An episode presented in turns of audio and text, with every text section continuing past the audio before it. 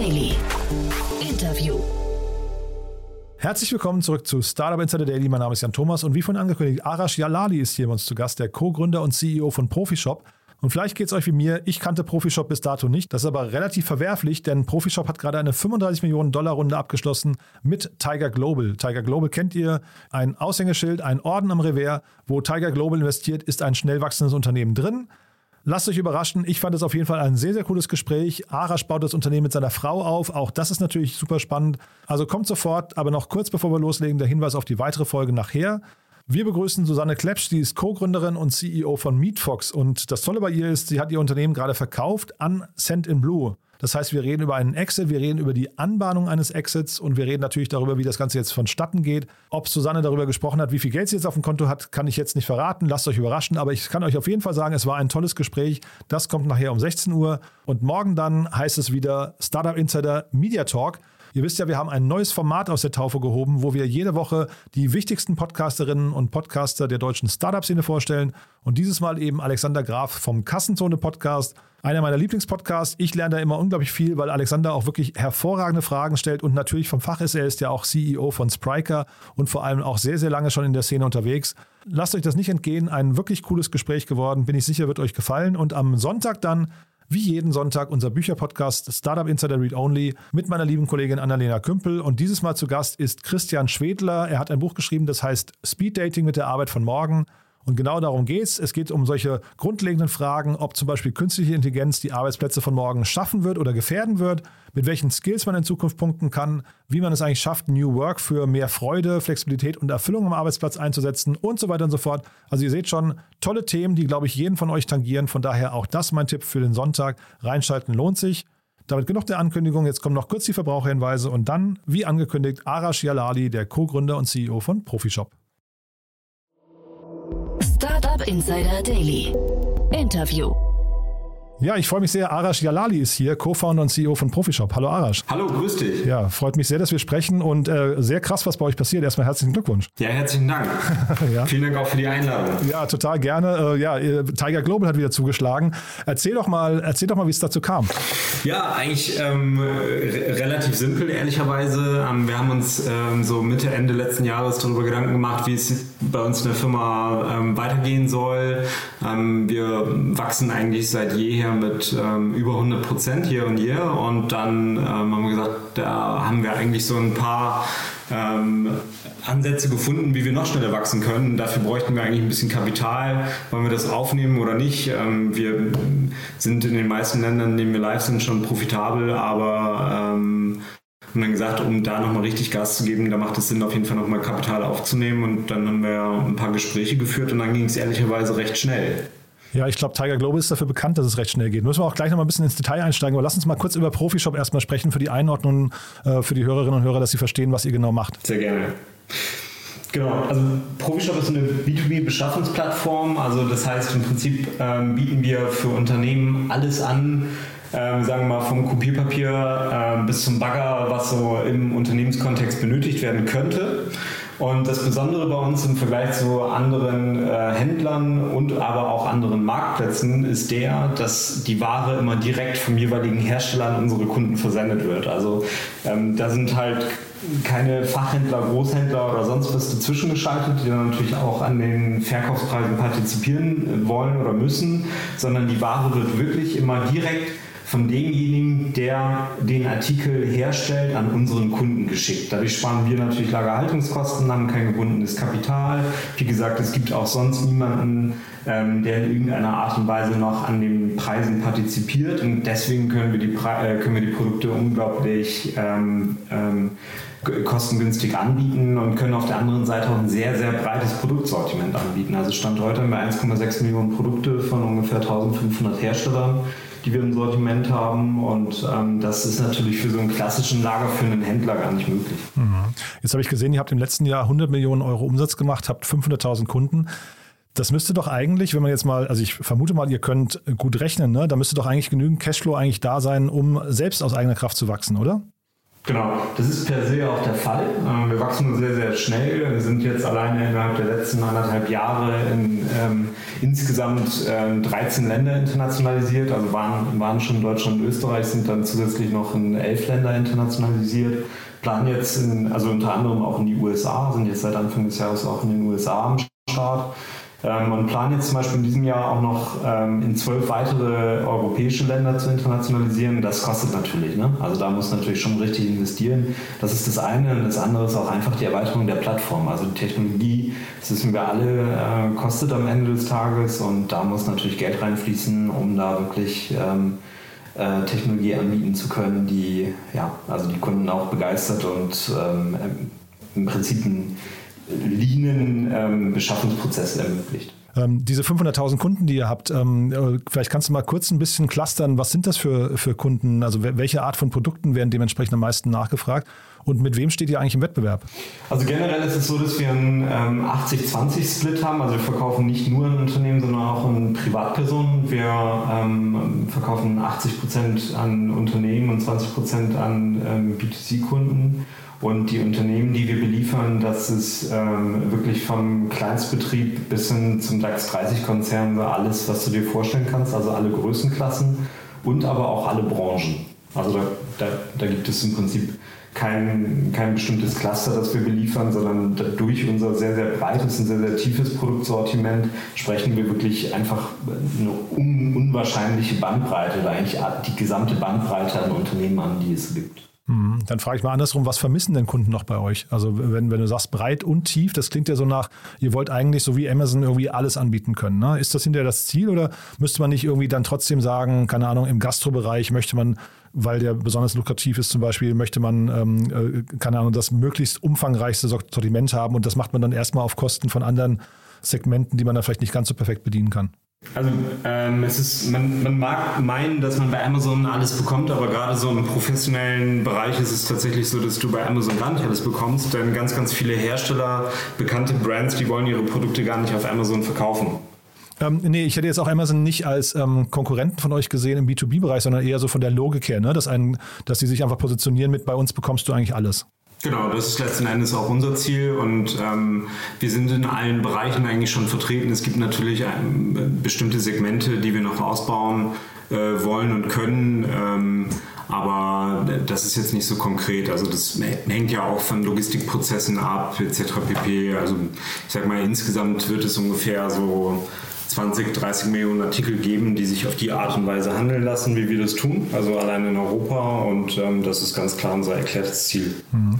Ich frage deswegen, ich hatte zum Beispiel hier schon Startups, die haben dann zum Beispiel Laborbedarf ähm, äh, sich darauf spezialisiert ne, und, und mhm. statten eben Labore aus und machen das, glaube ich, auch sehr professionell und sehr gut und haben dann diese Nische für sich eben äh, quasi identifiziert, machen wahrscheinlich da vermutlich ähnlich viel Umsatz wie ihr. Und die Frage ist halt eben, ist es hinterher das breite Sortiment, was gewinnt und dann ist Labor für euch ein Teilbereich, aber die Tiefe kriegt ihr nicht ganz so hin? Oder wollt ihr auch äh, tatsächlich dort äh, euch mit solchen Spezialanbietern messen können?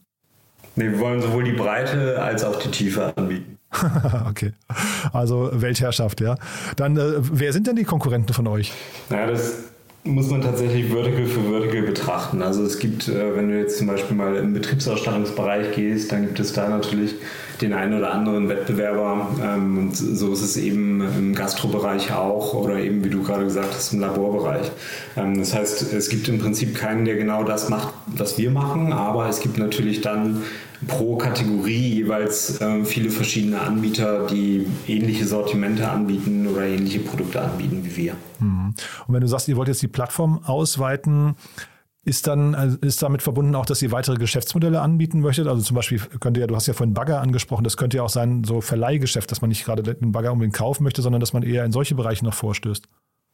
Ja, also dieser B2B-Bereich ist insgesamt ja unwahrscheinlich groß und auch total spannend. Also da ähm, gibt es unglaublich viele Ansätze und Ideen, die man verfolgen kann. Ich finde ganz, ganz wichtig ist halt immer den Fokus nicht zu verlieren, sich auf das zu konzentrieren, was man wirklich gut kann.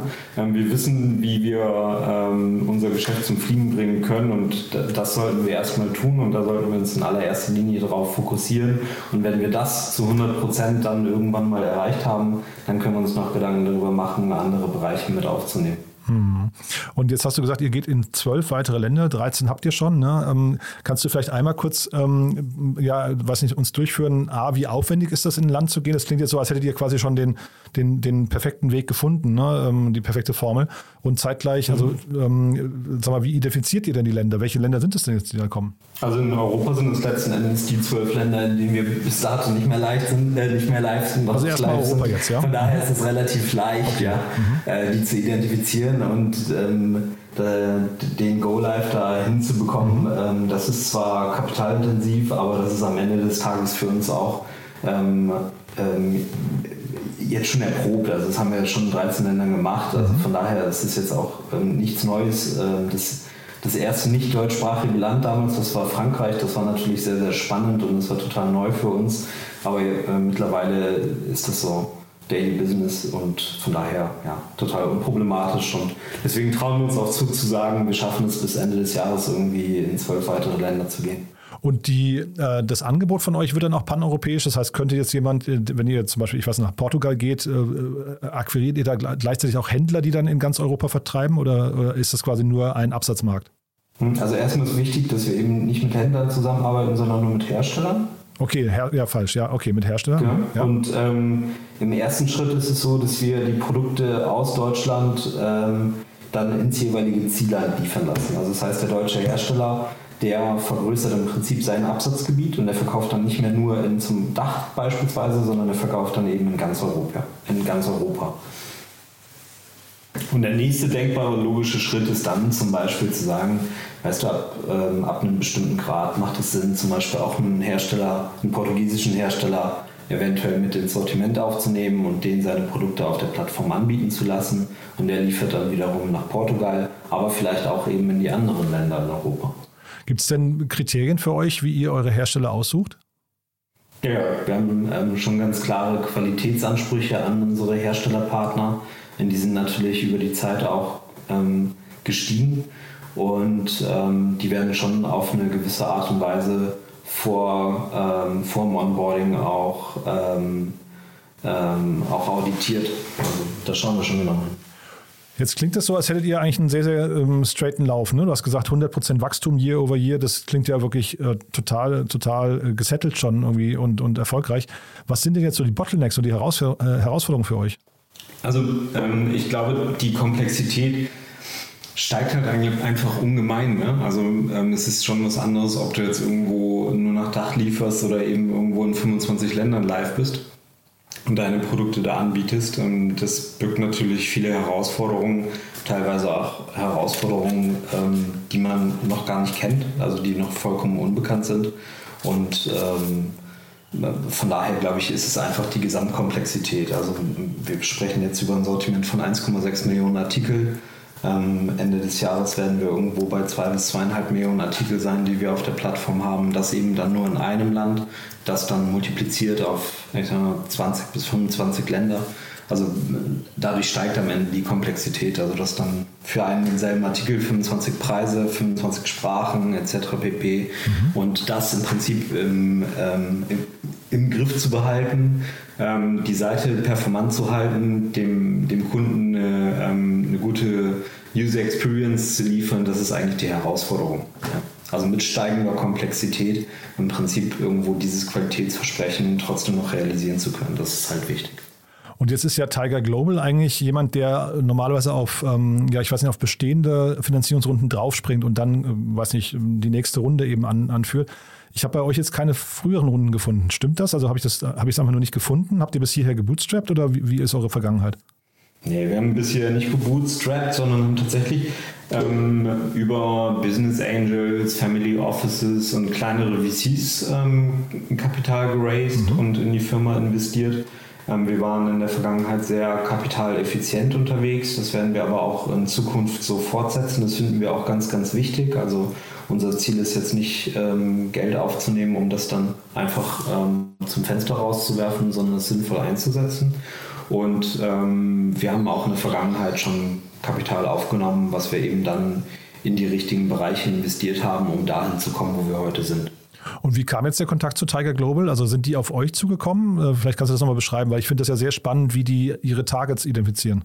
Genau, am Ende des Tages, ähm, je, je weniger man unterm Radar unterwegs ist, sondern je, je, mehr man irgendwo in der Öffentlichkeit steht, desto mehr ähm, potenzielle Investoren ähm, und auch tatsächlich Unternehmen, die ein Interesse daran haben, das eigene Unternehmen komplett zu erwerben, kommen da auf einen zu und ähm, ja, im Rahmen dessen ist das so entstanden, kann man sagen.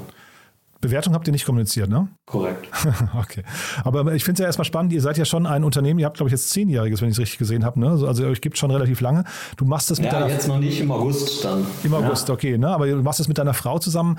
Das finde ich ja auch nochmal hochinteressant. Ähm, wie hat man sich das denn vorzustellen mit seiner. Also ich, ich kenne das ja immer wieder mal hier, Central zum Beispiel hatte ich auch einen Podcast, die machen das auch als Ehepaar. Aber das hat ja sicherlich schon ein paar Besonderheiten noch, oder? Genau, also ich glaube, die erfolgreichsten deutschen Unternehmen sind ja Familienunternehmen und ähm, so würde ich sagen, verhält sich das dann auch bei Startups, die irgendwo vielleicht von Gründerpaaren geführt werden. Ähm, das sind dann schon so kleinere Familienunternehmen, die halt, ähm, die, die in, natürlich irgendwo in so einer Growth-Phase irgendwo unterwegs sind. Ähm, aber das, hat, das birgt natürlich un ungemein viele Vorteile, denn ähm, man, ist, man vertraut sich nochmal ganz anders als jetzt irgendwie auf so einer rein ausschließlichen Geschäft, geschäftlichen Basis ähm, der Zusammenarbeit.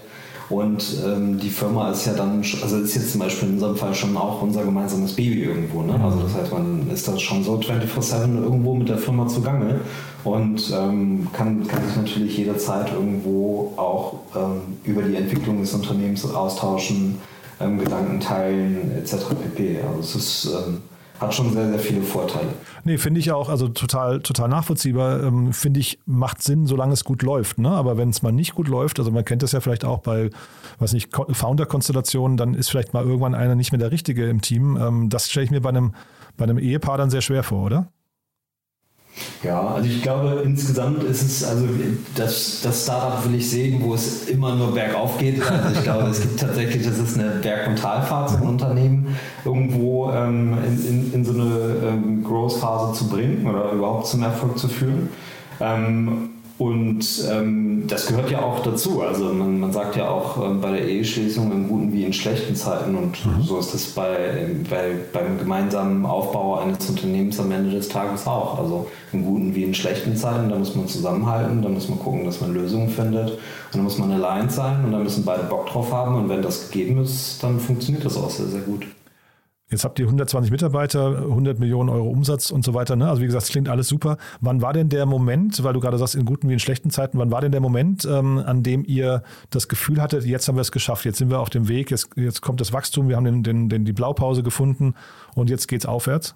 Also ich glaube, für Unternehmen, für Startups insbesondere, ist es halt, die natürlich wachstumsorientiert sind, ähm, ist es natürlich unglaublich wichtig, den Schlüssel zu identifizieren, wodurch sie wachsen. Und ähm, als, als wir diesen Schlüssel eigentlich identifiziert haben und wussten, okay, das sind eigentlich die Stellschrauben, die wir betätigen müssen, um zu wachsen, da war uns eigentlich klar, dass wir das Ganze zum Erfolg bringen können. Aber nichtsdestotrotz, ähm, also hast du ja jeden Tag irgendwie Herausforderungen und ähm, sag mal, also selbst am Markt sehr, sehr etablierte Unternehmen haben, also jedes Unternehmen hat ja irgendwo ein Risiko zu scheitern. Also das hast du ja, glaube ich, immer, das ist nie abzustellen. Und ähm, das gehört auch, glaube ich, mit zum Unternehmertum dazu. Das ist ganz normal. Hm. Und jetzt vielleicht letzte Frage nochmal. Ihr seid ja in Bremen, das ist ja auch nochmal besonders. Ne? Ähm, wie ist denn das Bremer Ökosystem? Ich, ich glaube, ihr seid das erste Startup aus Bremen, das ich hier überhaupt einen Podcast habe. Ehrlich? Ich glaube schon, ja. Ich bin jetzt gerade nicht ganz sicher, vielleicht tue ich jetzt immer Unrecht, aber ich, also ich, man hört nicht viel von der Bremer Szene, oder? Okay, also es gibt, es gibt, schon, ähm, es gibt schon so eine kleine, aber feine Bremer, Bremer Startup-Szene und es gibt hier tatsächlich auch einige sehr, sehr ähm, engagierte Menschen, ähm, zum Beispiel den äh, Jan Wessels, der tatsächlich hier so, ein, ähm, so, ein, so eine Startup-Szene etabliert hat und auch die Startups zusammenbringt und ähm, hier gibt es schon so das eine oder andere Startup, ähm, was, auch, was auch ganz erfolgreich unterwegs ist, würde ich sagen. Ja, also man fühlt sich dort wohl, man hat nicht den, den, diesen Drang, jetzt nach Berlin oder ich weiß nicht, München, Hamburg gehen zu müssen. Also wir nicht. cool. Sucht ihr denn gerade Mitarbeiter? Genau, also wie wahrscheinlich so ziemlich jedes Unternehmen suchen auch wir Mitarbeiter, Aha. genau. Und ähm, wir haben jede Menge ähm, Stellenausschreibungen bei uns auf der, auf der Seite, auf der Plattform. Also wenn jemand Interesse hat, dann gerne mal vorbeischauen. Wir freuen uns über jede Bewerbung. Und ähm, genau, das Ziel ist dieses Jahr irgendwie so 50 bis 100 neue Einstellungen vorzunehmen. Oh wow, also fast, fast wenn es gut läuft, fast Verdopplung. Ja, ist ja, ist ja, ja krass. Genau. Ja. Mhm. Ähm, dann ja. sagt doch vielleicht nochmal in dem Kontext nochmal ein, zwei Sätze zu eurer Kultur. Ja, ich würde sagen, insgesamt ähm, sehr, sehr dynamisch. Also ähm, man, man wird ja häufig so gefragt, was heißt denn eigentlich Startup und ist man irgendwie, wenn man ein Zehnjähriges feiert, dann noch ein Startup oder nicht? Und ich finde, es hängt halt in allererster Linie mit der Unternehmenskultur zusammen. Und unsere Unternehmenskultur ist tatsächlich eine Startup-Kultur. Also da kann sich jeder wirklich mit seinen Ideen einbringen. Ähm, das finde ich ganz, ganz wichtig, kann halt, ein, kann, kann halt seinen Fußabdruck irgendwo hinterlassen. Das finde ich total elementar und ist nicht einfach nur eine Nummer im Unternehmen. Und ähm, insgesamt, glaube ich, sehr, sehr offen. Ähm, ja, ist ein, ist ein Miteinander. Ne? Irgendwie keine Politik. Ähm, völlig egal, ob du Praktikant bist oder irgendwie auf C-Level unterwegs bist. Ähm, kann jeder seine Meinung äußern und zum Erfolg des Unternehmens beitragen. Und das glaube ich, ganz cool. Startup Insider Daily. One more thing. Präsentiert von Sestrify. Zeit- und kostensparendes Management eurer SaaS-Tools. Spannend, Arash, muss ich sagen. Äh, wirklich ein, ein sehr beachtliches, ähm, beachtlicher ähm, Erfolgscase, finde ich, den ihr da aufbaut. Zum Schluss wie immer die Frage, wir haben ja eine Kooperation mit Sestrify und bitten jeden unserer Gäste nochmal einen Tooltip vorzustellen oder ein Tool vorzustellen, ein Lieblingstool, ein Geheimtipp oder wie auch immer. Und da bin ich gespannt, was du mitgebracht hast. Genau, mein Lieblingstool, was ich tagtäglich wirklich äh, ununterbrochen nutze, egal ob auf dem Smartphone oder auf welchem Device auch immer, ist Slack. Äh, sowohl in der Kommunikation intern, aber auch äh, in der externen Kommunikation. Und ich nutze Slack aber auch, um mir selber Reminder einzustellen. Das ist dafür total hilfreich. Das heißt, das ist deine To-Do-Liste quasi, wenn, wenn ich es richtig verstehe? Ich habe auch eine To-Do-Liste, aber es ist quasi noch meine zweite To-Do-Liste. und äh, bei Slack ist ja immer noch mal spannend. Ich weiß nicht, hast du da auch noch vielleicht den ein oder anderen Tipp für ein Plugins? Ich meine, da gibt es ja immer so, so irgendwelche äh, Extensions noch. Nee, das, das, das nutze ich genauso, wie es ist. Und das hilft mir schon ungemein. Also damit den Tag so zu organisieren, das funktioniert schon hervorragend. Einfach schon in der Kommunikation, also nicht, nicht irgendwie alles per E-Mail und so weiter zu machen, sondern dann tatsächlich irgendwie Slack zu nutzen, das ist schon super. Das Segment One More Thing wurde präsentiert von Sastrify, der smarten Lösung für die Verwaltung und den Einkauf eurer Softwareverträge. Erhaltet jetzt eine kostenlose Analyse eurer SaaS-Tools und alle weiteren Informationen unter www.sastrify.com/insider. Arash hat mir großen Spaß gemacht. Danke, dass du da warst. Weiterhin viel Erfolg und wenn es bei euch große Updates gibt, sag gern Bescheid. Ne? Dann machen wir eine Fortsetzung. Sehr cool. Vielen Dank, Jan. Startup Insider Daily, der tägliche Nachrichtenpodcast der deutschen Startup-Szene.